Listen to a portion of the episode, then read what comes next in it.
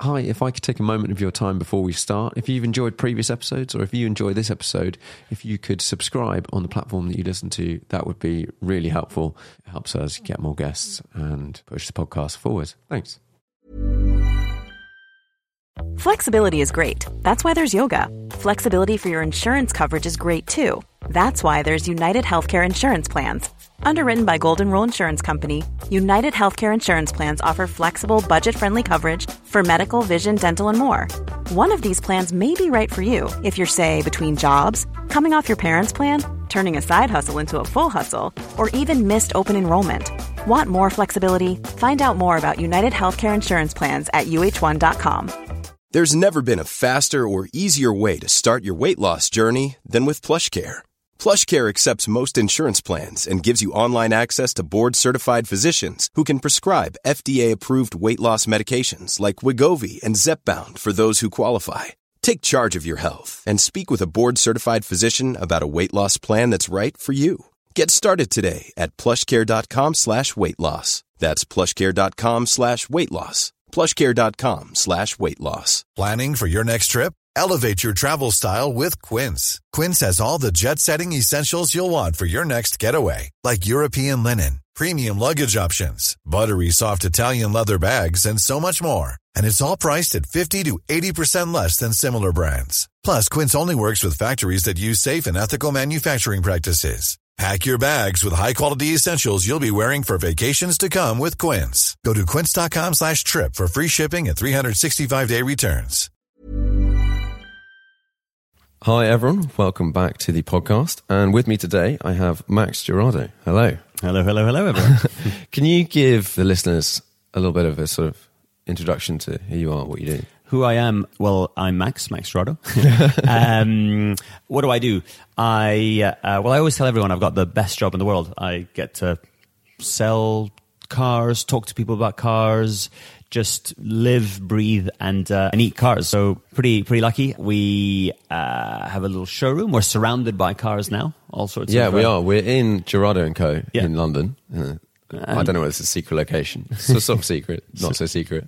So no, exactly secret, but not so secret because uh, people people seem to pop in all the time, which is great. We've got what seven, eight cars around us. We're sitting on the sofas and we're looking over. Would you say nice view? Good We view? are looking at some very cool cars, and like this is not your normal supercar showroom type place where you might have you know like a four five eight and a Pista and whatever. We're sitting next to some pretty cool rally cars. Yeah. We've got a, lo- a lovely F one car. Yeah, we got a. Ferrari Formula One car right in front of us. 1995 Ferrari Formula One car driven by uh, Alesi and Schumacher. I, I was saying, I was saying the other day that I wonder if if the uh, mechanics, the engineers, Jean Todt, Alesi, if, if they imagined that that one day their pri- like you know the pinnacle of Formula One was going to be sitting. In front of us, in front of these sofas in central London, Yeah, And- on a podcast. on a podcast. They're like, no, this Kind is of in a lounge. This is this is yeah, exactly. This is like what we've uh, what we've built. This is this is the fastest and best car. It's obviously never going to sit in uh, uh, in central London podcast. But um, sorry, I was digressing. So what do I do? What do we do? How did I get here? I was lucky enough to start in the auction world when I was uh, 20 years old. I was. I'll give you the full story. I was working in a pub.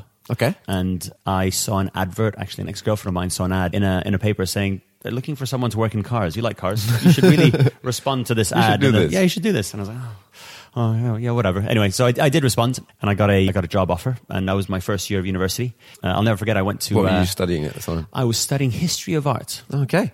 Interesting, right? Well, it's, it's, it translates. Uh, it translates. The, these are yeah, yeah, it translates. Art, and you love the history. it was at Brooks at the time, which is now Bonhams, Yeah. and uh, I had an interview with Simon Kidston. He uh, offered me a job, and I'll never forget. It was my first year at university. I, I went home to my mum. Obviously, good Italian. I'm, Yeah. I'm originally from Italy. You try and live at home for as long as physically possible. so, still living at home with my mum, 19 years old, and I said to her, "Look, this is great. I've been offered a job. I'm going to work for summer.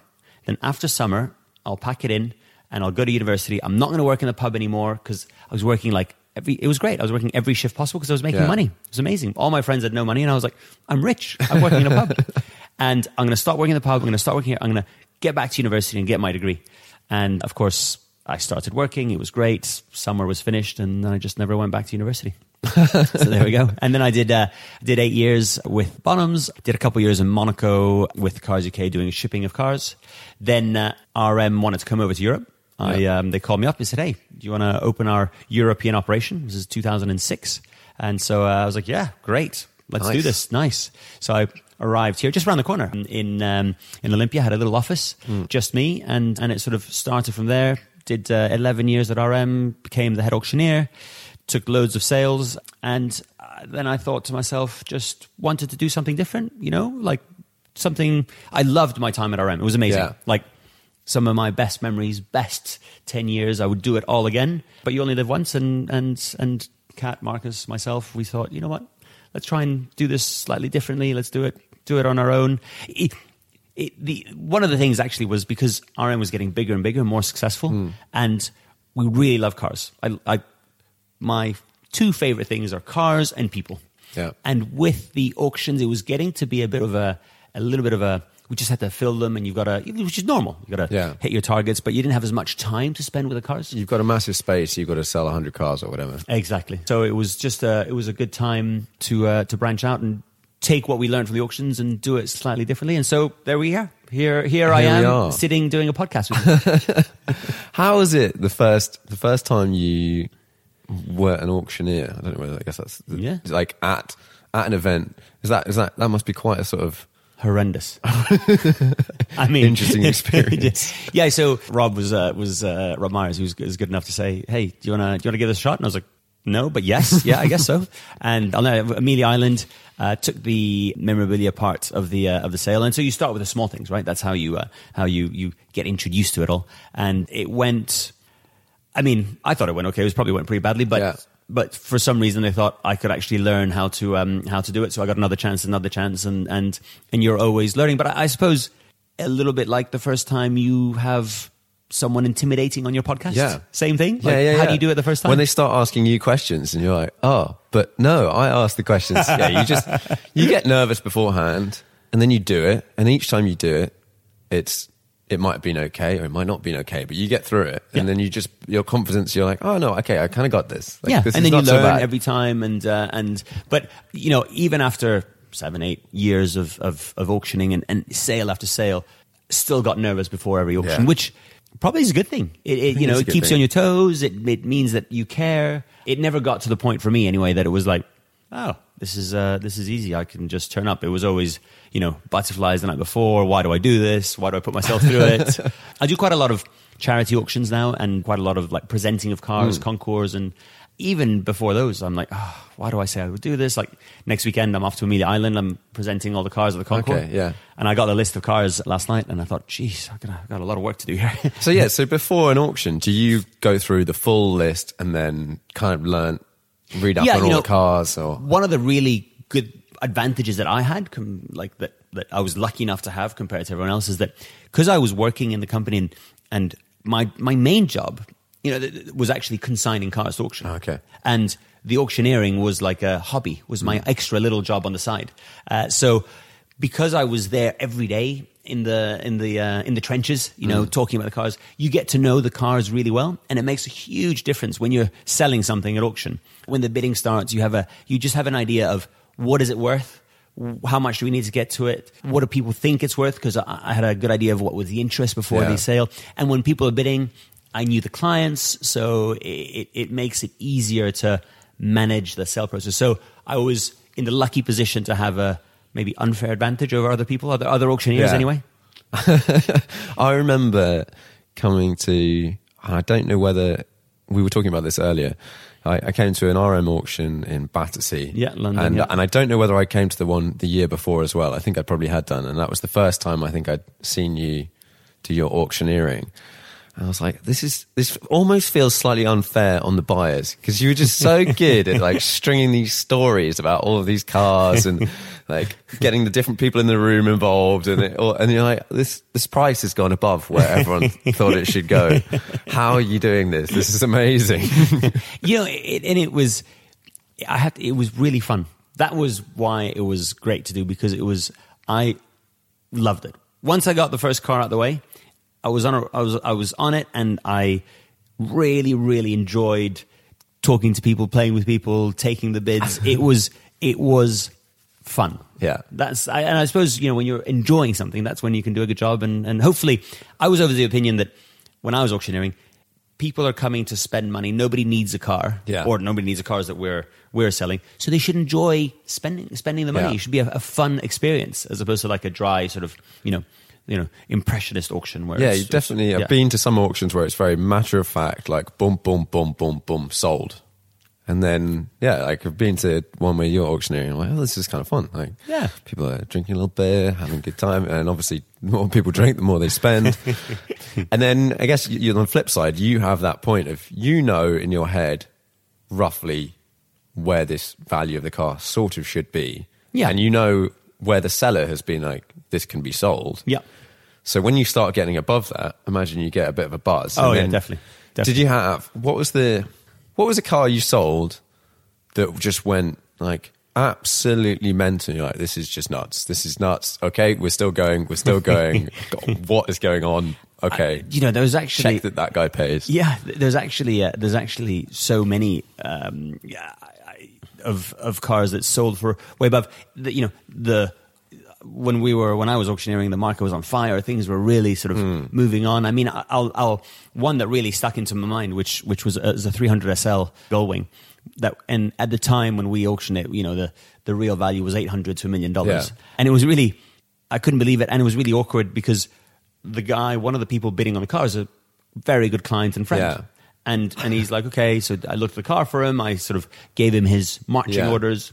Don't go over estimate, you know, because yeah, You'll find another one. you'll find another one. There's yeah, but but that that particular car was was delivered on his birthday, so Oh, sort of okay.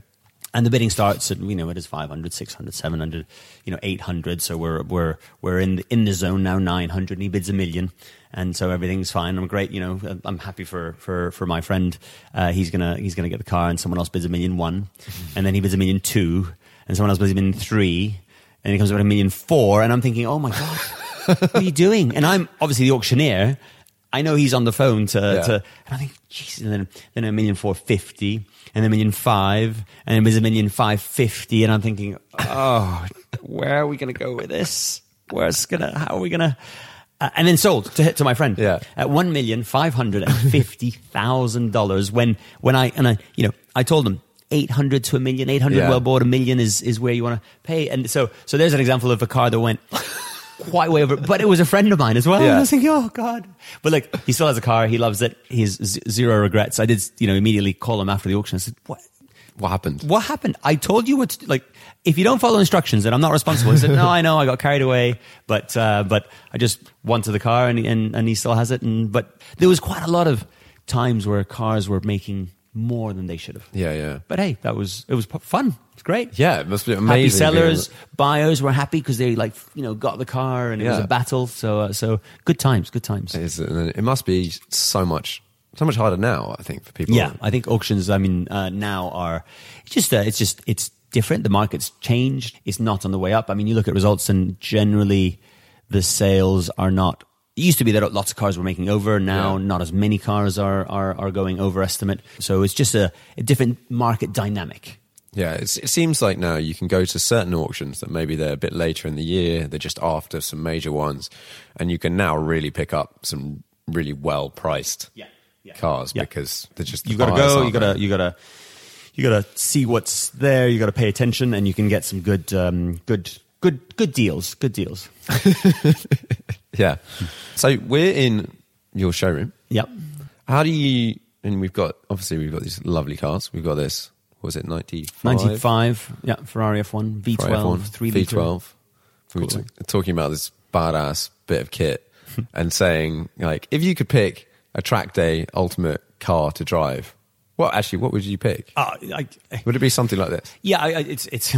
I hate saying I hate saying doing the everyone, everyone listening is going to be like, oh, of course he's going to pick the car that's in front of him. But but if you think about it, if you have a car to go out on track, to go out in a number one Formula One car, so Yeah. that's pretty cool. It's the top of the tree. top of the tree. Ferrari. I mean, I just I don't know, I don't know if it's if you, if maybe not everyone agrees it's top of the tree, but it's hey everyone agrees it's up there. Right? okay, it's top two or top top top one, and I think the car we got here in front of us is is 1995. It's the last V12 Ferrari Formula One car, and I think that the experience of driving something like that, you know, you change gear at 17,000 RPM.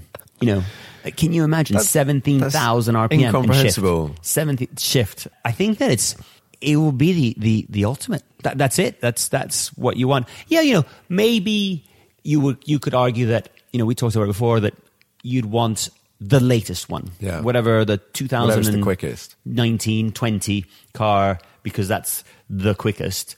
But I bet you that from a, a visceral driving experience, I bet you that a, a three liter V12 at 18,000 RPM and then pull the paddle to shift Yeah. is going to be even more exciting or thrilling than a hybrid 2019. Nothing against it, but uh, it's, Yeah, yeah. it's probably more exciting. And that gearbox, I imagine, this, this is the sort of thing Lamborghini's been trying to bullshit through for the last 10 years of saying, no, there's sort of the single clutch style, like when you pull the paddle and it goes.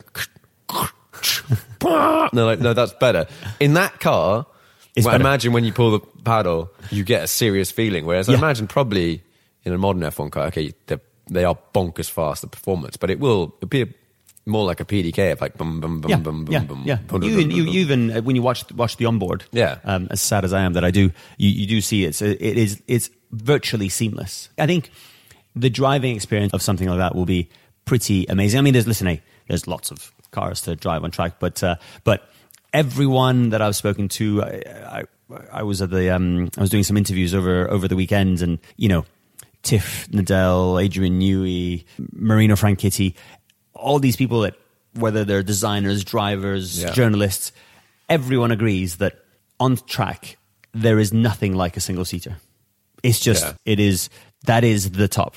And then, yeah, as you said, add Ferrari, add a V12. We were saying before that actually, you know, there's all, everyone on road cars, oh, manual, manual, manual. But I think on a, on a car of this performance, to have paddles for mere mortals like, like Yeah. you and I, I think it just, as you said before, it, it probably frees up an extra little 5% or 10% of your Yeah. brain power so that you can look at where you're going or, Which, because you're using all of it at 30% of the car's performance anyway.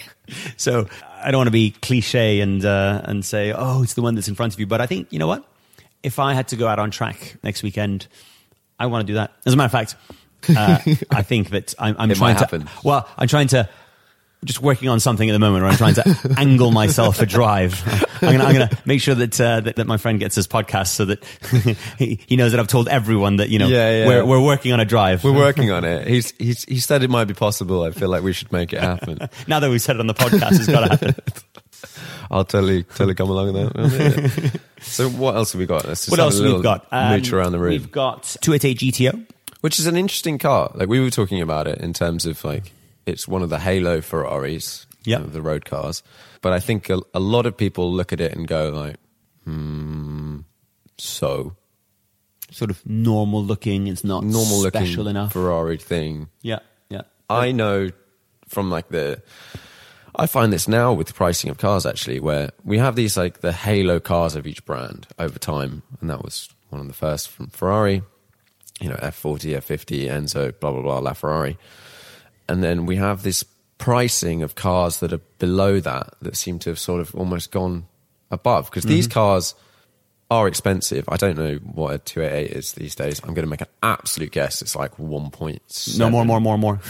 over, oh, Over two? oh, um, well, I suppose it depends on the mileage, but just say it's it's around two million pounds. Okay. So you're not you're not far off. Okay. Yeah. Okay. So yeah, yeah, it all yeah. depends on mileage, condition, history, and so on and so on. Yeah. and that's pretty much cruises through. Actually, the F40 is pretty cheap in comparison. Oh, funny that you should say that.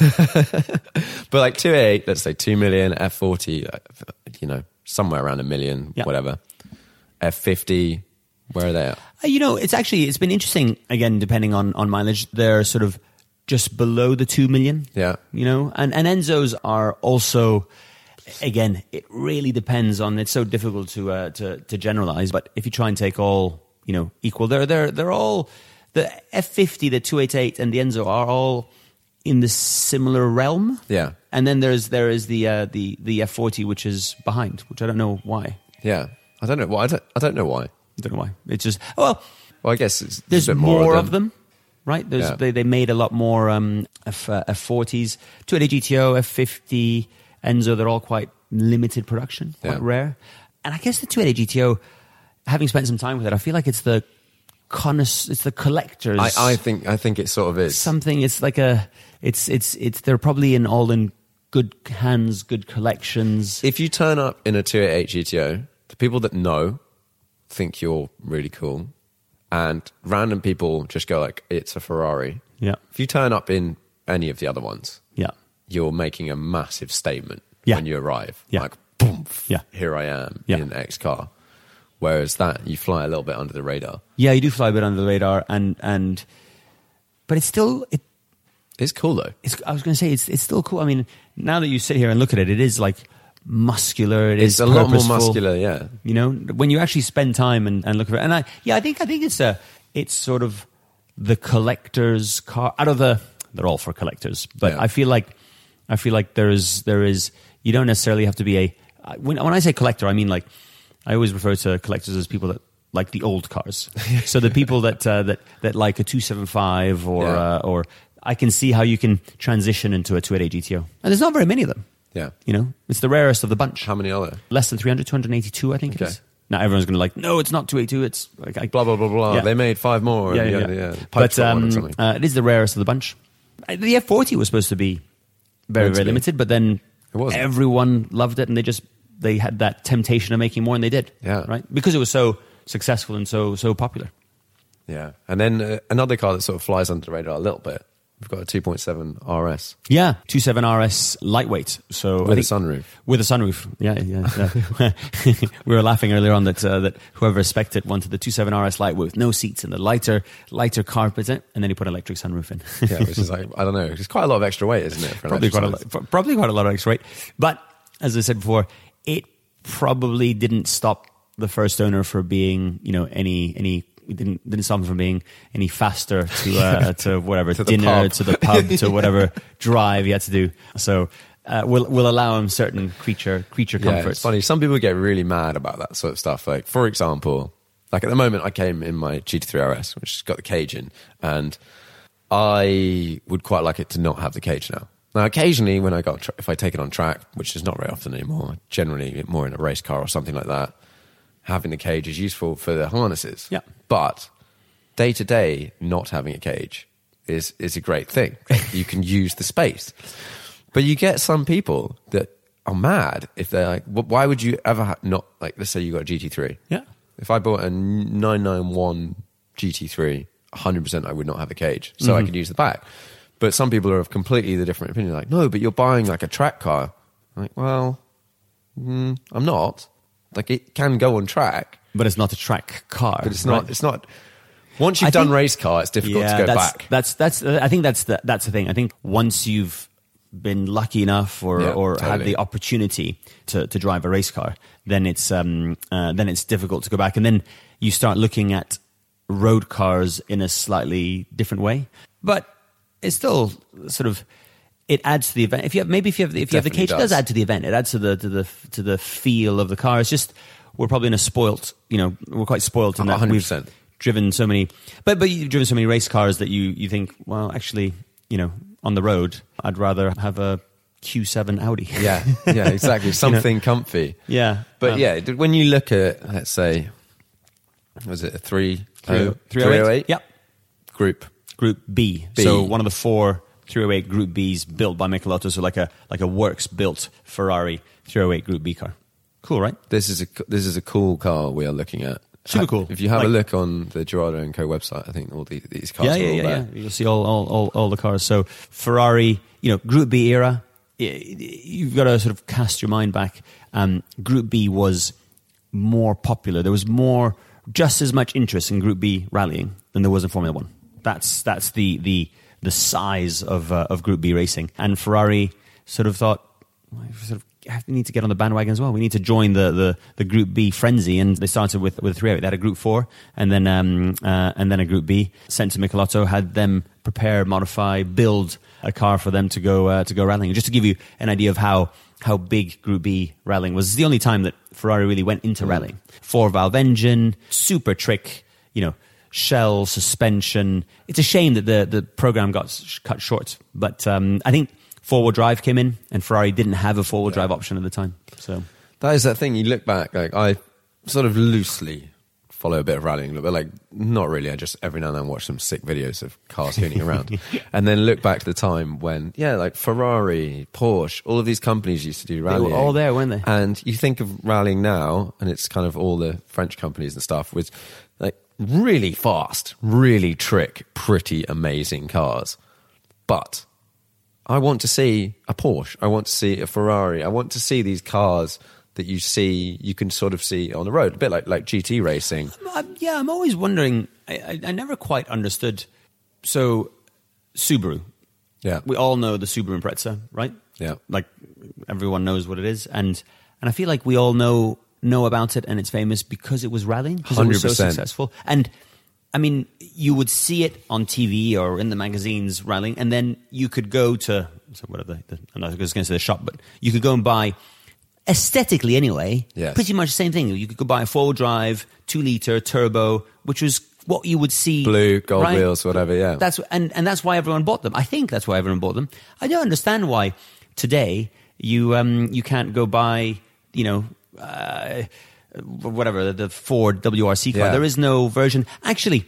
Focus RS or something. It's but not four drive. It's not. It's it's and and and and Ford's rallying a Fiesta, Yeah. which is actually Toyota have just made the Yaris I don't know. GRNM and yeah, something. which is actually I thought that was that was I don't know uh, quite cool because It's really cool. and it, and it's sort of derived, inspired. It's the cousin of the rally car. It's Yeah. four wheel drive. It's the same mechanical layout. It's It a turbo. A, it has a dial to split the bias front and back. so so it's rally inspired. So hopefully young people, young kids, or people together, they can think, oh yeah, I'm going to buy the same car that's. I think is that's good, right? It's it's good, and the buzz that has come back around about that particular car, I think the brand has got it so right, at least from the marketing point. Whether they sell any cars, I have no idea. Hmm. But like I was talking to someone last week about this that you.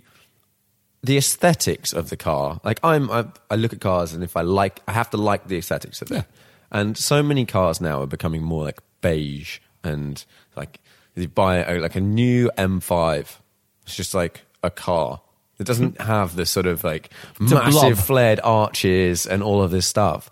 Whereas if you could buy, let's say an M5 or, or whatever, like a three series, but you're like, you could have the WRC pack mm-hmm. for five grand or whatever. And it's literally just bolt on arches, widen it a little bit. 100%. I like, and it doesn't, the speed doesn't matter. No, it's the same, same, same. So it's like a GT3 pack. Yeah. you know, from the circuit race. Like they, they there should be more relation between the um, the race cars. Yeah. and I'm sure we'd all be buying them. No, Totally. Yeah. Yeah. And I think it's like, you, you're probably, probably similar. I don't know. I, performance in a road car for me now is, is very secondary to everything else. yeah, it's it's it's the it's. I think we we put too much emphasis on performance. It's it's the package. Right, Yeah. you wanna you wanna you wanna get in the car. You wanna have a, a nice nice steering wheel, a nice nice interior that you feel is depending on what kind of car you Yeah, get. it's in, gotta fit. It's got to fit. You know, I tell you what, I have an M3 CSL, Mm. and I think it is phenomenal because you you get in and it feels like there's not very many buttons. It all feels Yeah. quite lightweight, and uh, that have you driven a CSL? That sort of sort of a one. bucket seat Yeah. that you get in. The steering wheel is really simple and it's got the Alcantara. I just the package, like when interior of a car is really important too. It's not It's super just important. outside because really, most of the time you spend more time in the car than you do Yeah. outside. I and, hope. And I would say my daily car, so which is now a S4, Avant. I okay, I picked it on the whole package, but the Audi interior of that for me is a huge part of why I bought the car. Like that's where I'm spending all my time. This is mm-hmm. designed to be comfy and cruise around and whatever, mm-hmm. and it's like a nice interface and it has to fit. And likewise, you get in I don't know, like my my GT3, like it feels like you've got the bucket seat. Yeah. It's, it's quite sparse by modern standards. So mm-hmm. there's a bit of space, but you feel like you're in something purposeful. Yeah. Like it's it's very important. Like you sit in that F1 car, you're like, hmm, yes. Hmm. Yeah, yeah, I'm in something. the other thing that I think we miss sort of with the modern cars is one thing that nobody has is the view over the um, the view over the bonnet. There, unfortunately, with The modern arches. cars is gone. To me, the the best one of the one of the best views from from the driver's position is a Dino. right? a Ferrari Dino, you've got the real sort of sort of round, you know, uh, wheel arches. You've got the flat shape in between. You sit in a Dino, and as a as a view to the outside world, one of the best, best, best views from inside a car. Yeah. One, one of. I mean, there's like there's lots, but that's one thing that unfortunately from the modern cars is where we're missing. Right? They're yeah, all and, and there's that that balance between flat. like seat height and everything, where actually to be able to see that stuff, you have to be slightly higher, or Mm-hmm. at least the da- everything else in front of you needs to be lower. Mm-hmm, Um, and yeah, like totally, there's so many cars that you look out the front and you can't see anything. if you i bet you it's, it's not really possible but if you if you had if you could sit in five you know i don't know five modern supercars without the dash Yeah. this is obviously not possible but just looking through the windscreen i bet you'd be hard pressed to recognize what car you're in Yeah, I think. yeah well, but if you're but you go back to the 60s or if you're in a maserati or you're in a ferrari or a mercedes anything with like pop up lights, you're like, pop up oh, lights, the yeah, lights. there we go, pop up lights, or or I mean, go back and you know, a gull wing was uh, was was very different, or a, a boxer. It's, Yeah. that's losing a little bit of, uh, of of character. Not quite sure how we got onto the interior of the cars, but there we go. yeah. And what you're saying about the M3 CSL, I was having a conversation with a couple of mates last night, and they were like, "Oh, should we just all buy M3 CSLs and just go and have fun with them?" I'm like, I, that that is really quite an appealing. yeah, because as you said, power today is not so much about performance. You can't. It's just so difficult to use all the performance Yeah. of a car, right? And and with the bigger power, generally, people just put on bigger, stickier tires. Which isn't necessarily more fun. It's not more fun, and it makes the limit so much more tricky. Mm-hmm, You're like grip, grip, grip, grip, grip, no grip. hmm Yeah, exactly right. Well, maybe um, want to be more economical. We should all go out and buy Mazda MX-5s. yeah, I mean, with tiny little, tiny, tiny- little, ti- tiny little tires. Well, tiny little tires. No, probably normal, Normal tires, size tires. rear wheel drive, proper little two seat sports car, and actually, probably you probably have quite a lot of fun down the country country lanes. You would, 100%. If you took uh, five mates, Mm-hmm. five MX5s, but pretty much five any car, Yeah. and just went on a road trip, Yeah. you're going to have an amazing That's time. like, as much as we all love cars and they're all like, you know, I get so much out of specific cars and whatever. Actually, like you're saying, you know, you like cars and you like people. Me hanging out with some mates for a week, banging around in whatever, is fun. Mm-hmm. Yeah. because you make if it's a slow car, you drive it very fast, and you have a lot of fun. Yeah. and if it's a fast car, you drive it a bit slower. You're probably taking the scenery a bit more. You might drive it fast, but then you have a few moments where you're like, Get scared. that was a bit. this car is kind of too good for this situation. Yeah. And then on on tires, I, and I still haven't done it, but I'm going to put the GT3. It's it's on Cup Twos at the moment, which is more grip than it had standard because the tires evolved quite a lot. I'm going to put it on Pilot Sports and a slightly narrower size Mm-hmm, with a view, a view of like getting a little bit less grip, Yep. a little bit more fun. Yeah. yeah. Um, I've got my first introduction to that is I've got a I've got a rally car. I've got a Group Four Fiat One Two Four Abarth Group Four rally car, Hmm. and um, we had uh, we went to do a, a gravel rally, and so I had some gravel tires. Yeah. and it was my very first first sort of experience of gravel tires on the road, and uh, and went out on a little mountain road with sort of some hairpins. And honestly, I st- I thought to myself, this is great fun. I don't want the big Group Yeah. Four wide sticky Michelin TB15s or TB5s. I just want to keep it on gravel tires. Yeah. we've got the the Subaru, the McRae. um, I saw uh, that. I watched that video watch it, last yeah? night of the two of the the Oh, the McRae's. Yeah. So That's uh, a very good video. So uh, so that that was a really good video. That was fun fun to do. But that car, ninety seven car, it's in gravel setup, and to drive it on the road, it's actually brilliant fun. It's sort of it's a little bit wobbly, and then you you know you hit the brakes and it sort of moves around. But but it's it's fun. You're sort of correcting. Yeah. It's almost it's not almost. It's probably more fun to drive like that than if it was in full tarmac setup 100%. with like big sticky sticky tires. Now, it's a different kind of fun, I suppose. Full tarmac st- setup, sticky tires would be very satisfying, Would be and very quick. fast and quick. But for for us amateur drivers to go down a B Yeah. road, it's great fun. Like, There's this ooh. whole thing now of all cars have become more and more locked down mm-hmm. and grippy. Yep. With the view of being like a race car on the road, like you drive a GT3 RS or whatever. It's like totally locked down, absorbs everything. But that's all the the stuff that you get back from driving is all of these feelings you get, whether it's like weight moving forwards, weight moving back, going from side to side, tires around and stuff. And loads of people will get out of a car that's a bit that moves around going like oh i hate it i hate it. But then like like you're saying like you can you can feel what's going on Yep. and you can mess with it as well. Yep. and then having not a lot of grip is just the most fun. Like i've just come back from being in sweden and norway uh, on ice and snow. And and that's it. That that's literally it. Like everywhere has no grip. It's great. so you just hoon around at sensible speeds, Mm-hmm. having the most fun ever. Exactly, exactly. So uh, maybe we should make a movement for uh, for cars with less grip. Yeah, and slightly raised. We'd all be having loads of fun. what does a gravel tire look like? I don't know what they look like. So gravel tires, they're just they're not obviously not as uh, not as thick as the equivalent for the same car, not as, Yeah. not as wide as, as a tarmac tire, higher profile and big sort of knobbly tread on it. I mean, it's, it's fine. It's fine. Fine on the road, like like almost like a. like akin to a four x four. Yeah, like an you know. off-roady type tire Yeah, like an off-roady type tire. So so less grip, more more moving around, but but more smiles. Do they cook? Do they get hot really quickly yeah, on the yeah. road? So you do you do have to like treat them with some kind of you know, and they don't last very long. On you know, Yeah. you can't go hooning around the circuits uh, on uh, on. I mean, you can, but they will cook up. And Who was you know- it? There was a magazine. I feel like it was Top Gear magazine that did like a 24 hours of. It was like car of the year, but it was like 24 hours. I think Chris was on it, and then they had one of the cars they had along. What was it? It was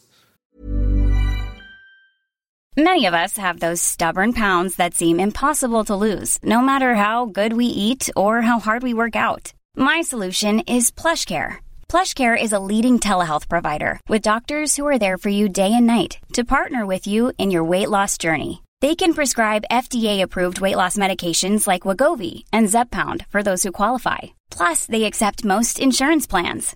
To get started, visit plushcare.com slash weight loss. That's plushcare.com slash weight loss. Planning for your next trip? Elevate your travel style with Quince. Quince has all the jet setting essentials you'll want for your next getaway, like European linen, premium luggage options, buttery soft Italian leather bags, and so much more. And is all priced at 50 to 80% less than similar brands. Plus, Quince only works with factories that use safe and ethical manufacturing practices. Pack your bags with high-quality essentials you'll be wearing for vacations to come with Quince. Go to quince.com slash pack for free shipping and 365-day returns. it was a rally car or a rallycross car in tarmac spec. Oh, really? Uh, in in in gravel spec. gravel spec. Yeah. And it just looked like it was way more fun than everything else. Like, yeah, you you know, that thing, if you go into a corner, you just rip the handbrake, Yeah, car yeah, goes sideways, yeah, yeah. flat on it, Yeah, yeah. opposite lock, the whole lot.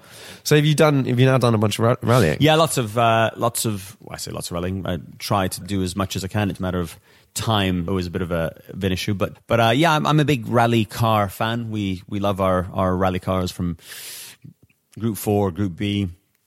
We've got the WRC car. It's something that's sort of close close to our hearts. I guess it's a Yeah. it's more of a passion. And the other thing I love about rally cars is that you can drive them on the road Yeah. you know, uh, even up to the more modern, like the first WRC cars, 97, 98, 99, you, literally you could have it at home. Fire, it's loud, obviously, but you can fire them up yourself and, and go for go for a drive. You know, rally cars were designed to. A, a rally was a whole day, and the drivers have to have to. Yeah, they go, go to service, but but they got to drive in traffic. The car had to Yeah. be able to start, stop. So I, I do like the aspect of being a little bit unreasonable in having a rally car on the road. It's just sort of wrong, but but but right. But right, yeah, so right. Yeah. Whereas like you take a modern competition track car, and I know one of my friends is always banging on it. He's like, "Oh, I'd love to take a whatever 488 challenge or something and drive it down the road." I'm like, "Um, I don't think you would. Like it, it's like like novel to do once, Yeah. but not something you would want to do more than once because they don't work. Mm-hmm, like you stop it, you've got a problem. Like you try and put it in reverse, doesn't necessarily go into reverse. Like all of these things. Whereas like a rally car, they're designed to be able to drive down a road. right. Exactly right. Basically, what you need is you need a very big garage. You need something from the 60s, something from the 70s, something from the 80s. You need a road car. You need the four door saloon. You need basically you just need a massive, massive garage to have all the different cars. Like, We've and- got this problem of of, liking so many different types of cars because I can appreciate a. Um, don't know, a Rolls Royce Phantom. That's great. Yeah. That's cool, no?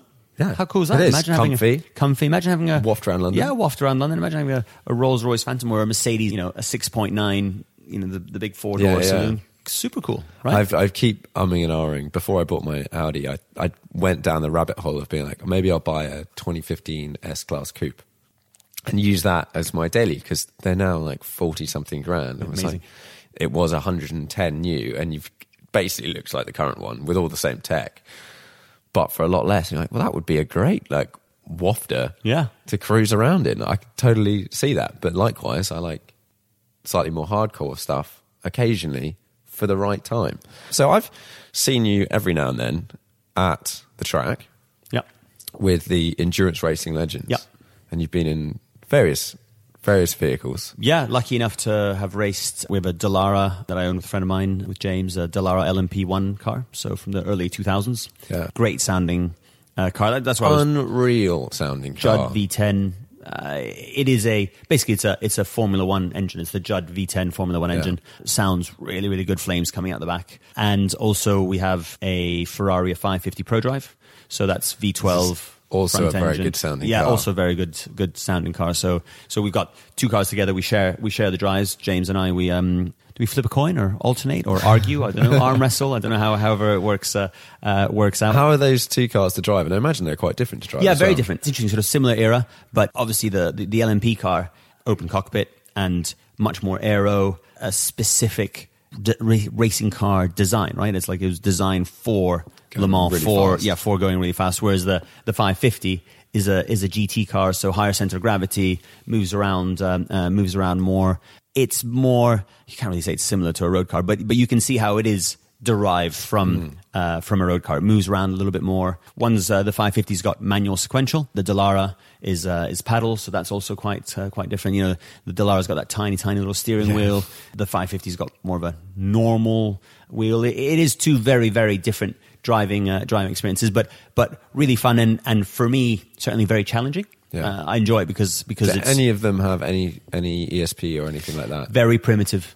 You know, the, the, they both have very, very, very primitive ESP, and I can tell you that they don't work that well because I've spun both cars more than I've once. got a photo of you. Yeah, do you? one of them. There we go. Yeah, yeah, yeah. So, so it's it's it's very, very primitive. There's there's unfortunately lots of pictures of me spinning both cars in uh, in very Yeah, we having fun. Didn't hit anything. Didn't So hit all good. anything. Yeah, yeah. Very, very embarrassing uh, situations. I think uh, James even put together a video for me of me He spinning. spun it, so don't. Oh, there we go. It's okay. so yeah, I, I really enjoy them because they're, they to me it's a real challenge. It's uh, learning something new, and it's uh, and it's and it's it's a different. It's a really you have to focus and think. Right, how do I get the most out of this car? You have to like switch and think. Right, it's really have to focus on it. Hmm. So I do I do like them. I do like them. Does it when you get in that car and you get on track? Because obviously, well, the Ferrari and they're both worth a lot of money now. Does that does that in the back of your mind, or do you do you somehow just get in the zone? You're like, I'm just enjoying this and having fun. Um, you, you do get in the zone once you're in the car. Before you think, oh, you know, should I be taking this out on track? Yeah. And uh, but you know, once you get your helmet on and you're you're there, you're it all goes out, and you think, how do I get the guy in front? Press that right pedal. Yeah, yeah, yeah. I got to keep this car on the track, and I, I gotta, I gotta, you know, finish one place ahead Yeah. of wherever you are, you know, wherever you are. So, uh, So you're you're currently driving in the what is it, 90s and 2000s category Yeah. at these events. So some of the Peter Auto events and then a couple of other ones, I think. yeah, uh, Peter Auto events. Well, we've we've been down to the Red Bull Ring where there's that, that Ferrari. Is it called Challenge and GT Days, which is really Yeah. good. So it, there seems to be quite a lot of interest in that era of racing. But but I've been lucky enough to also like share with James uh, his his E Type. Oh, okay, yeah. Very different Pre sixty three Type, which is great fun as well. It's a different kind of fun. The car's moving around everywhere. You got to manage the car a little bit more, brakes and so on. Uh, but it's I don't think it, there's not necessarily like one is better than the other. It's just uh, they're different different driving experiences. Yeah, you know, and, definitely. and and yeah, I think there's the safety side of it worry you a little bit in the, in some of the older cars? E Type's probably not too bad because it's like full cage and everything. Yeah, a little bit on, on not as much on track. I don't. I don't. Um, I do a little bit of rallying and tarmac rallying, and a little bit sometimes on on rallying. I do get a bit. Sometimes I get a bit Some quite worried. I think. trees. Yeah. Funny enough, I was I was out to dinner with a friend of mine last night, my client and friend, and he said to me, he's actually this year he's going to be racing an LMP3, and he was saying. He's, you know, he's got D type, he's got, uh, he's got Lister, he's got, he's got quite a few sort of Yeah. late fifties cars, and he said, you know what, I've decided I'm just I'm just not going to race. He's not going to race those anymore. And Yeah. it's interesting from from him. He said, "Yeah, I'd like I'm I am worried about the safety, and and so it's a no from him Yeah. on the, on on that side." So.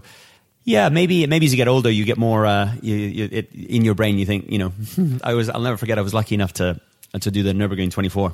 Oh, wow. Um, uh, I mean, not very impressive, but in a in a Clio Cup car, which Yeah? which you know Imagine that was awesome. it was awesome. We were like a bit of a, it was a quite quite interesting being sort of a bit of a mobile chicane for all the work Yeah, yeah. and the DD3s. but you know, for us, like Nurburgring, twenty four thousand people, it's definitely the with to go with friends, and and it was definitely the most fun, some great experiences. And and I do remember after I had my my first child and going through the foxhole Yeah. at the Nurburgring in a Clio, it's flat. Yeah. But I do remember at night thinking, oh, kids now, like, if I lift, we don't have telemetry, no one will know. It'll Yeah, be yeah, fine. yeah. So It's so- a long lap. It's a long, like, it'll be fine. So I, I remember thinking, ah, you know, had a little sort of, sort of quick, quick lift just to make sure everything's okay, and then, uh, and then, and then back on it. So maybe with, with age, things, uh, things change in your think, mind. I don't know. think that's got to be part of it. And then, because I am amazed when you go to these, whether it's Goodwood or whatever, and you see these people driving like the old F1 cars that just like, some of them don't even have like seatbelts. yeah. You know, like, you don't even have a seatbelt. Like, oh no, but I'd rather be thrown out of the car. It's That's like, what they say. You say that, and like, they, I know that at the time it sort of was okay, but the idea of being thrown out of a car and possibly hitting nothing, but possibly hitting other stuff is quite horrific. Uh, Yeah. and then I've obviously I've only not obviously, but I've I've only raced modern stuff, Right. which is pretty safe. Mm-hmm. It's also quite a lot faster. Yeah. not not always, but like quite a bit faster. So for for me, the idea, I think, having gone in at modern safety Yeah. ish, to go back difficult. feels difficult. But then I totally get it why if if that was the car that you grew up, you started racing it, and you've just carried on racing it for fifty years, that you may not have the same feeling about it. Mm-hmm, mm-hmm. But uh, but you once you get you try and drive a whatever pre sixty five GT car and it is a Cobra. You know, I did six hours of spa on a Cobra. Like it mm. is, it's fantastic. It, it is. It's it's. It fun. looks like a lot of fun. it's a lot of fun. The car's moving around a lot. You know, back to that old Yeah. rally car on, on gravel tires. The car's moving around a lot. It's uh, it's every lap is different. It is a lot, a lot of fun. I have to say, I, I, I and once you're in the zone, you know, yeah, maybe you maybe you don't drive to you don't drive to 110 percent, and as long as you're capable of driving at 90 percent. Which probably I say that, but then nobody Yeah. ever does. You just you just go for it. yeah, you drive as fast as the time. I you don't know why you I'm even go. preaching that. It's completely not true. Of course, when you come back in the pits, it's like, yeah, yeah, I was, um, I still have a couple of seconds in that, but you know, didn't want to risk the car. yeah, yeah, yeah. I just left five seconds in there because I thought, you know, why not? It's, it's a long race. Yeah, exactly.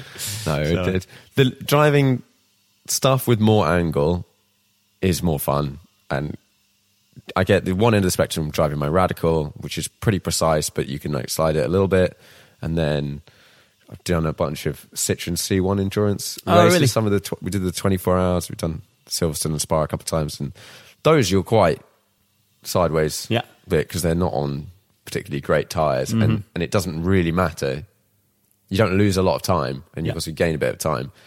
I definitely would rather race stuff at that angle Mm-hmm, mm-hmm, than mm-hmm. not at that angle. Yeah, yeah, Like, yeah. and yeah. I know some people are like, I just want to go as quick as possible. But if that's what you're racing against and that Yeah. is quick, oh, it looks a hell of a lot better on camera. There we go. Exactly. you feel like way more of a hero, like on the lock stops.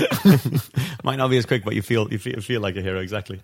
Uh, excellent. Yeah. So you now do a bunch, a bit of rallying. If you were gonna, if someone wants to sort of get into rallying, this, I feel like this is a, a question that comes up a ton of the time for racing and whatever. And generally, the answer is uh, buy a car and go do it. but like, if you want to get into rallying, is there like a certain process, like a levels you have to go through, or Um, you know, I, I you know? not really. It's just like getting into into racing. I mean, obviously, you want to start with the slower cars to Yeah. get used to it and so on. I, I would really highly recommend going to. Depends what rallying you want to do as well, gravel Yeah. or tarmac. Tarmac rallying is just really get your rally car and just just go. To, gravel rallying is the same. I've you know go to rally school is uh, is great fun. Uh, that's always on are there gravel. any good places in the UK? Silverstone. Uh, I've Yeah, never been to it, but yeah. uh, but but I hear that uh, that's quite a good sort of it just as an introduction. to It's something that I I definitely want to do more of. Like, try all these different sports. Mm. Yeah. And, like rallying looks like fun. I love sliding stuff around. There's a there's a great one. I mean, it's a little bit far away, but in Seattle, it's called Dirtfish. Oh, I've and I went, this one, yeah. And Dirtfish Rally School is epic. It's it's it's great. You get two or three. Well, it depends which which one which program you do in Subarus. It's it's really really good. Um, but even going to you know, I just came back from Sweden from driving the. Uh, with Tuthill in Oh, the yeah. 911s. Yeah. that's also Mega. that's also uh, also mega. There's there's so many great experiences that you can uh, you can have things that you can do. So I think it's just a matter of turn up and try. Yeah. Um, Give it a go. uh, give it a go. There isn't necessarily like a you know and uh, a, a, path that you have to have to take. As long as you're having fun, just keep going. Yeah. When I, I was watching through some of the YouTube videos you made, you, you do quite a, a good Christmas video Yes. every year. Yeah, yeah. Normally with a rally car. Yeah. And a Sometimes a, tree. uh, hooning around.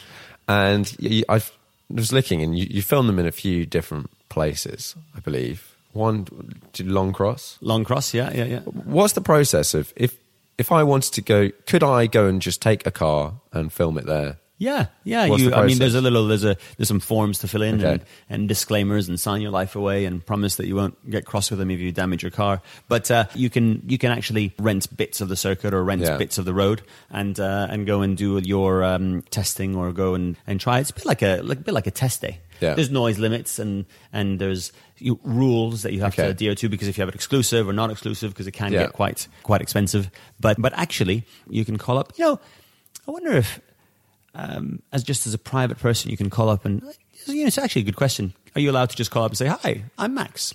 I'd like to come and drive my GT3 RS." I, mean, Yeah. I wonder if they would let you on because I know that when we go there, we have to give them specific use and Yeah. what we're doing with it and why and how. Making a video so it might be. Yeah, that's a really good question. I wonder if they just let a private person go Hmm. on. But mind you, if you want to do that, just go to the Nürburgring. Yeah.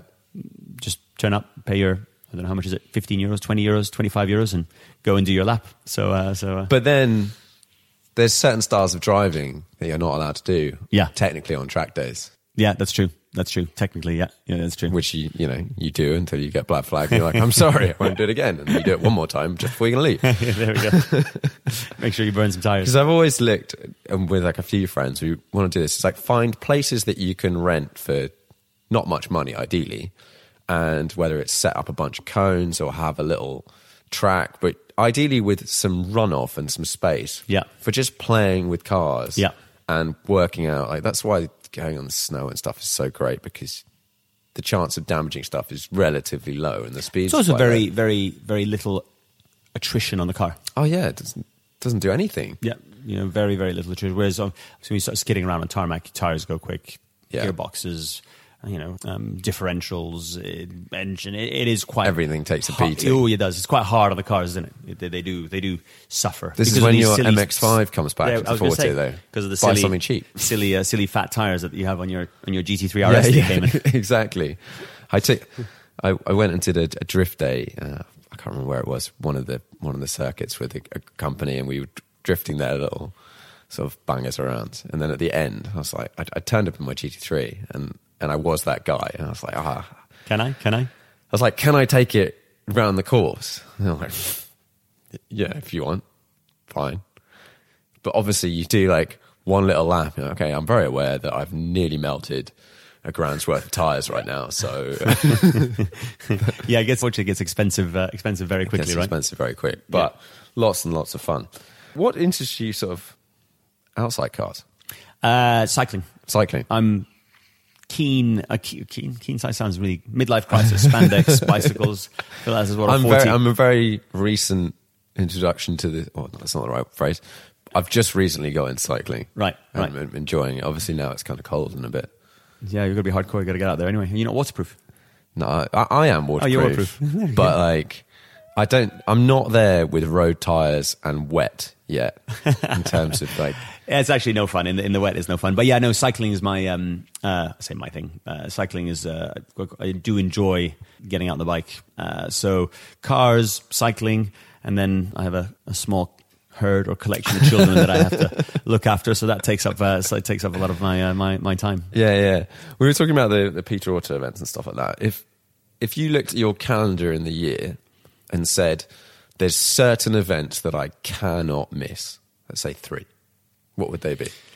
Um, Just general, like could be yeah, anything. yeah, yeah, sure. I mean, look, this year for sure, for sure, I don't want to miss the the Le Mans Classic. It doesn't. Yep. you know, this year's a special year, so Le Mans Classic. I, I, I want to want to be there. I want to have a car. You know, on my bucket list, and I've never done it. Is the Monaco Historic Grand Prix? Yeah. just something to that I really want to do. And another event that I really enjoy Is that and this year? This is this year, yeah. Okay, Monaco yeah. Historic Grand Prix is this year. Le Mans Classic Yeah. is uh, is is this year. Okay. And another event, well, there's two, either either or, is uh, Tour Auto or Modena Cento Ore. I love the go for five days, driving across France, driving across Italy, circuits, hill climbs.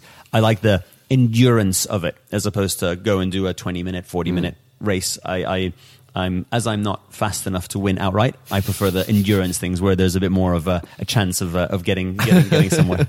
So uh, and you extend out the time that you're enjoying Yeah. being there. Like Yeah. You go to a race weekend and you're racing for 40 minutes or whatever. There's a lot of sitting around not Mm-hmm. Racing. Okay, there's other stuff going on, but you're not using the car that you brought. Exactly. Whereas, you- whereas Modena Cento Ore, you you know leave Tuesday morning and you're in the car all day until you get to you know this year it's from Rome until to Modena and you're in the car all day every day for five days until you get to you get to Modena at whatever two o'clock four o'clock in the afternoon. Yeah. So I enjoyed those events and lots of things happen. Lots of uh, yeah.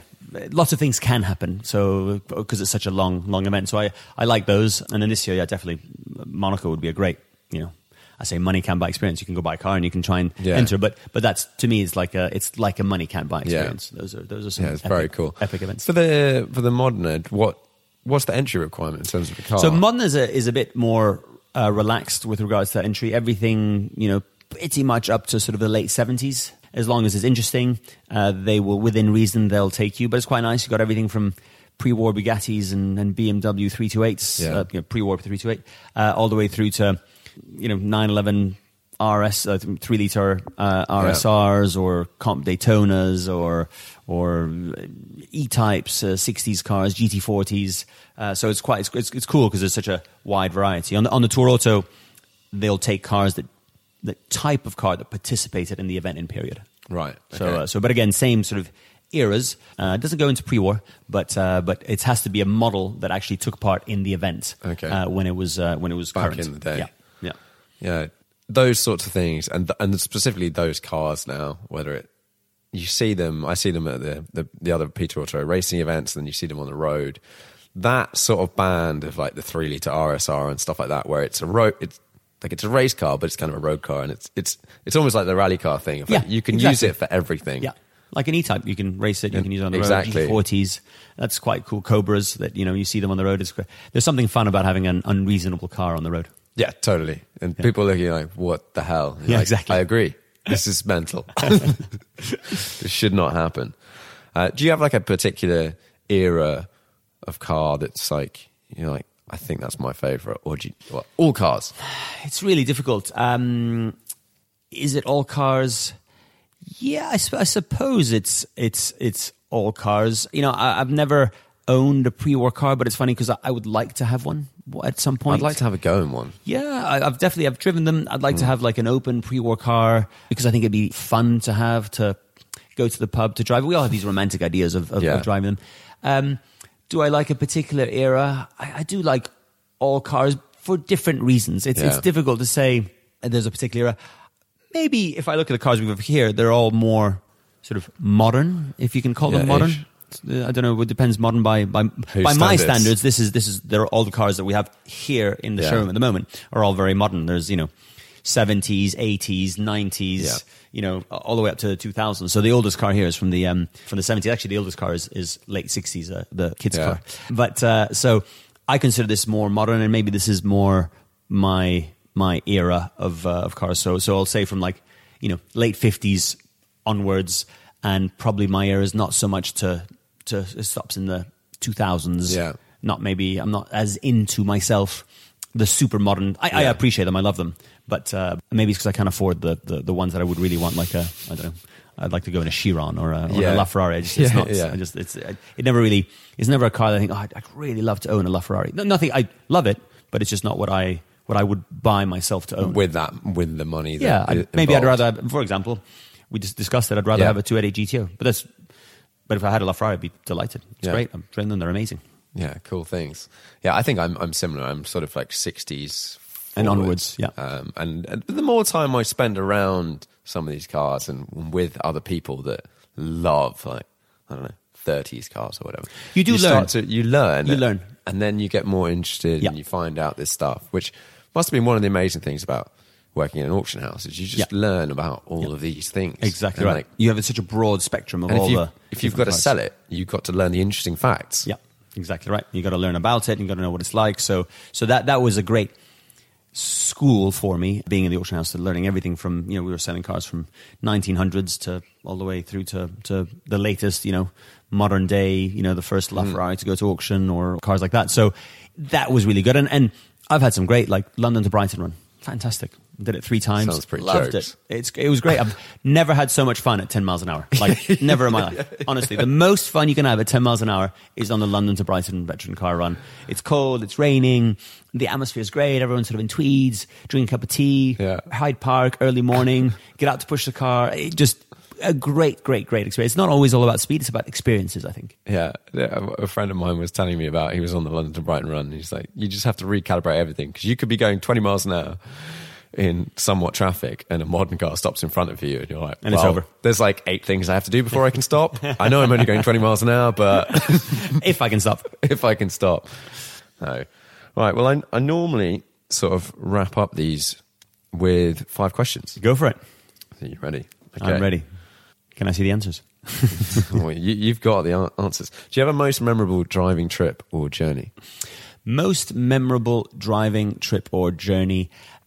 Probably, I don't know if I have a most memorable, but a very, very, very memorable one was uh, when I was maybe eight, 19 years old. My dad, I was lucky enough, my dad had a, had a 355 Ferrari. And we were in Italy near Biella. Um, I, I just, it was a, I remember that road like particularly well. And he sort of said, right, it's time. I was like, what do you mean it's time? He's like, time for you to have a go in the Ferrari. And it's like, this is the first time my dad bought a brand new Ferrari 355. It was like a, for us, it was a, it was a, you know, amazing. We own a, like in the family, Yeah. we own a, we've made it in life. I thought to myself, this is, this is it. And he, and he handed me the keys and I drove terribly, missed about 17 gears, but it was a really memorable, whatever it is, 10, 10 miles. yeah. My first ever experience. I remember every hairpin. It was, uh, I was almost like scared of driving. It's amazing how things have uh, have, uh, have have changed. But uh, but I guess I was a bit late to the to the driving of everything. I didn't get to go go karting and racing Yeah, until yeah, yeah. much later. So uh, so definitely definitely that drive in a three five five was very memorable. Very cool. Hmm. Very cool. And was it manual? Of course, yeah, absolutely. Manual, manual, course. of course. The only one you would get. Yeah, of course. No, no. Very cool. So a memorable 10k on on, uh, on the uh, on the in Italy uh, on on the way up to uh, to to, nice. to Biella. Do you, do you get in? Do any cars scare you now? Like the idea of driving them? Do, uh, do race cars often scare me? Uh, that would that would you know, scare a me. Formula One car would uh, would scare me. Yeah, yeah, I definitely definitely get scared, and um, I scare myself. Well, that- from my bad that's, I think that's more that happens to me now. It's like I'm okay with the car, and then you push it and push it and push it, and then you find a limit. And you're like, okay, no, Yeah. I need to now. Now I need to remember. Yeah, I, I wouldn't be, I, I, I wouldn't be scared to drive anything, uh, but I'm just scared to Push drive it. certain things to the to try to find the the limit. That's that's scary. But I wouldn't, you know, I'm I'm happy now. Uh, having had been lucky enough to drive, you know, LMP Lots one of cars and so on, I'm happy to jump into any car and give it a shot. I'm not saying I'm going to drive it very well, but I'll give it a shot. Yeah, yeah. I think I'm similar. Well, you learn that you just moder- Moderate. moderate that right foot. Exactly. Okay, next question. Five car garage, unlimited value, has to fit into your lifestyle somehow. Um, sounds a bit cliche, but I'd definitely have a pre-war car because, and I'd have an Alfa 8C because that's the ultimate pre-war car, touring spider. It just, it's just phenomenal.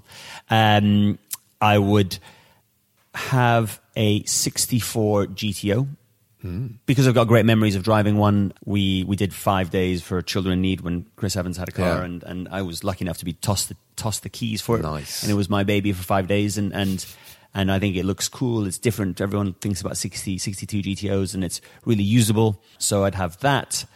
Um, mm, I would have a, I'd have a McLaren F1 Yeah. right? Like uh, th- those to me, a road car? I would have a. Well, obviously, they can be both. I would have a short tail GTR road registered. Um, Any particular one? possibly, Possibly with Le Mans history. Yeah, something with race history. Yeah. To make it make it make it special and registered on the road. I think that's that's. I think those are the three, some three milestone cars. Yeah, for sure. I would definitely, definitely, definitely have a rally car. Yeah? Um, I'd have a I'd have a, a Lancia 037. I have a Lancia 037. It's my probably my favorite car. I've got Yeah. a Group B Martini liveried uh, 037 because cool, it's just it's just I think it's it's it's great fun. I just love it. It's, it's, special to me. Um, I would have a. You've got to sort of have like a daily. I was going to say I need a I need a daily driver, right? Uh, it sounds really boring, but I have an Alfa Giulia Quadrifoglio, Yeah. and I love it. I think as a daily driver, cool. I just can't think of a better better car right now. It's got character. It does. Um, it's got power. If you want to travel somewhere, you put it into whatever change the thing Yeah. into eco mode or whatever it's called, and just I could happily do like you know a couple hundred miles in it, just at Yeah. whatever you know, not even like fast on the motorway. Eighty. It's comfortable. Yeah. It suits me. I'm Max, and I feel like it suits me more than having a BMW Bit or a Mercedes, yeah. yeah, but Italian. So I think I've nailed my I've nailed Nice. my perfect rally car. I've got that. I've nailed my my daily driver Yeah. today because obviously, if you ask me tomorrow, this list will be different. Yeah, it's different. Now I just need to work on buying a GTO, a McLaren F1, and, a, and an 8C Alfa. Yeah, just, that's all a couple right. hundred million dollars, and I'll be I'll be done. Okay, if you could only drive one car for the rest of your life, if you could only drive one car for the rest of your life. you're allowed like a 500 pound beater to I don't know, right, use for thanks. other stuff. Thanks. My bicycle. I, I would stick to my bicycle to get, a, get around. If I could only drive one car, it would have to be something that's going to do some skids. It'll have to be something that that gives me a lot of smiles. Um, I'm going to go back to my rally cars. It would be Hmm. a rally car because I can drive it on the road, Yeah. because I can take it on a stage, because I can skid around in it, uh, I can make some noise, uh, and I can be unreasonable in it. So, so, and it, it's it's a car that I can take in loads of different different sort of situations. Yeah. So choose one's going to be difficult, but yeah, I do. You know, we got that '97 Subaru, that McRae car. Hmm. I have to say, it's great fun to drive. Maybe, maybe I'll just hoon around with that. I took it to took it to a wedding last uh, last summer, and I, I think I had the coolest car there. Yeah, definitely different. I'll show you the videos of us driving through the field. I mean, uh, then, uh, then you know, and everyone else seemed to like it. Yeah. So, so there we go. No, mega, mega. Keith Thomas, right. What do you see as the most undervalued car at the moment? What do you think's cheap? Wow. What do Not I think? you know, price, yeah, but like relative to. What do I think is? That's a that's a that's a that's a good question. I think that um, looking forward, as crazy. It's only because I was talking about it the other the other day, but I think that all these sort of '90s, all these, a lot of we'll we'll look back at these '90s cars like CLK GTRs. They're eye-wateringly expensive now. Yeah. But I wonder if we'll we'll look back and think, gosh, you know, they they weren't actually as bad, or a Porsche GT1, or you know, all that era of GT1 cars, Yes. McLaren F1. You know, it's it's it's. Where are these cars at now? Where's it a Porsche? Okay, I, I know it varies. A depending on GT1 one. road car will be, say, like a eight to ten million dollar car. CLK will be like, say, a Eight to ten now. yeah, yeah, six to eight million dollars for a CLK. McLaren F1, well, we've seen them sell at auction for twenty million dollars. And as crazy as that sounds, I think, But that, not even not that long ago. I know. Wow, You're yeah. right. You're right. As a category, that's got to be I one of the biggest a, increases. Yeah, as a category, one of the but and, and and I wonder if they've got potential in the future. You know, like or or something like an F forty LM. I mean, Yeah. don't get me wrong, they're eye wateringly expensive. It is crazy how much money they are. But I wonder if in the But future there aren't very many of them. There's not very many of them. It's our this generation seems to have more interest in them now. It's the people that saw them now are starting to have uh, have money to buy them You can use them in events. you can kind of use them. There's things to start to do with them. I wonder if we'll look back and think, you know, actually that, that era of car, as if with a Yeah. pinpoint one, um, is actually was actually sort of relatively good value in a way. I, I think that that full spectrum, pretty much. Okay, th- they're all expensive, but like the whole endurance racing legends grid, Mm. pretty much. If you compare it to the previous years at the same event, like all of the other categories, they're relatively cheap, Yeah, relatively. and they're they're relatively cheap when you compare them to the road cars. So, like, okay, I don't know, but let's say a 997 RSR. yeah, I don't really know where they're at now. I think they're three, Yeah. four hundred, Yeah. that Yeah. sort of price. Yeah. Well, a GT3 RS four liter, okay, a little bit rare, but that's I don't know, 350, 400. So it's so in comparison, in a way, they, I wonder if we'll look back and think, oh god, that has history, or that that you know, Yeah, and there's twenty of them Hmm. rather than five hundred. interesting, interesting. It'll be interesting to see how the market reacts to, But not road special. cars, and But to some people cars. that just doesn't matter. Exactly right, exactly right. So, so, but that's a, an interesting era. I don't know if I can Yeah. pinpoint a car, but that's an interesting era to look at. Sure, and the, those GT1 cars. Hmm. Hmm. Yeah, hmm. exactly. Right. Hmm. Okay, final question. What's the most interesting car to you at the moment? What are you sort of like, I don't know, looking up on YouTube, Googling, reading about that you go, it's kind you of interesting. It's probably because it's a, a I want to scratch an itch, and again, you, everyone's going to complain because it happens to be to be you know in front of us, but and maybe because I'm I'm I'm itching to drive to try it to Mm. have the experience, but but general as a category, Formula One. Mm. That's that's it's a it's something that I would like to experience. It's something that I'd like to do. There is more and more interest in um, uh, in in Formula One cars. I think that, that that's definitely definitely something that is catching my interest at Yeah. the moment. And and and you know, I, I was lucky enough this uh, this weekend. I spent I interviewed Adrian Newey about his Lotus 49. Oh, cool. And to listen to him talk about the Lotus 49 and, and how special it was and how special it was to him, eh, you know, I ended up reading quite a lot about it. So Formula One at the moment is, seems to be quite special, but definitely. I notice I'm always gravitating to cars with competition history. Maybe it's Yeah. because of what I like. It's it's it's my my thing, but it's it seems to be what what sparks my interest, and and I like to see the period footage of these cars. I like to. I've been spent hours looking at you know the 308 with Toivonen and the San Remo rally, and Yeah. and uh, and and catch the atmosphere of of, of that time. So I think uh, I think my late night YouTube binges are not so much on what's the latest and greatest or most modern, but more on the cars with competition history and and the cars that raced in period. Those are the ones that interest me. Yeah, it's amazing looking back and seeing footage of these cars Great. racing, and then you're like, that's the car. That's the car. right there.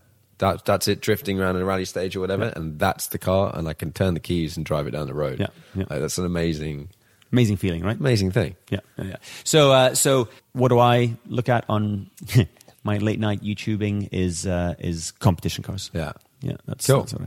Well, thanks very much for coming on the podcast. Yeah, it was a pleasure. It was It's quite good. fun. It's nice to finally come down here because I know you you're not that far away. and uh, yeah, cheers. No problem. Thanks. So come back again. I'll come back again for sure we at some point.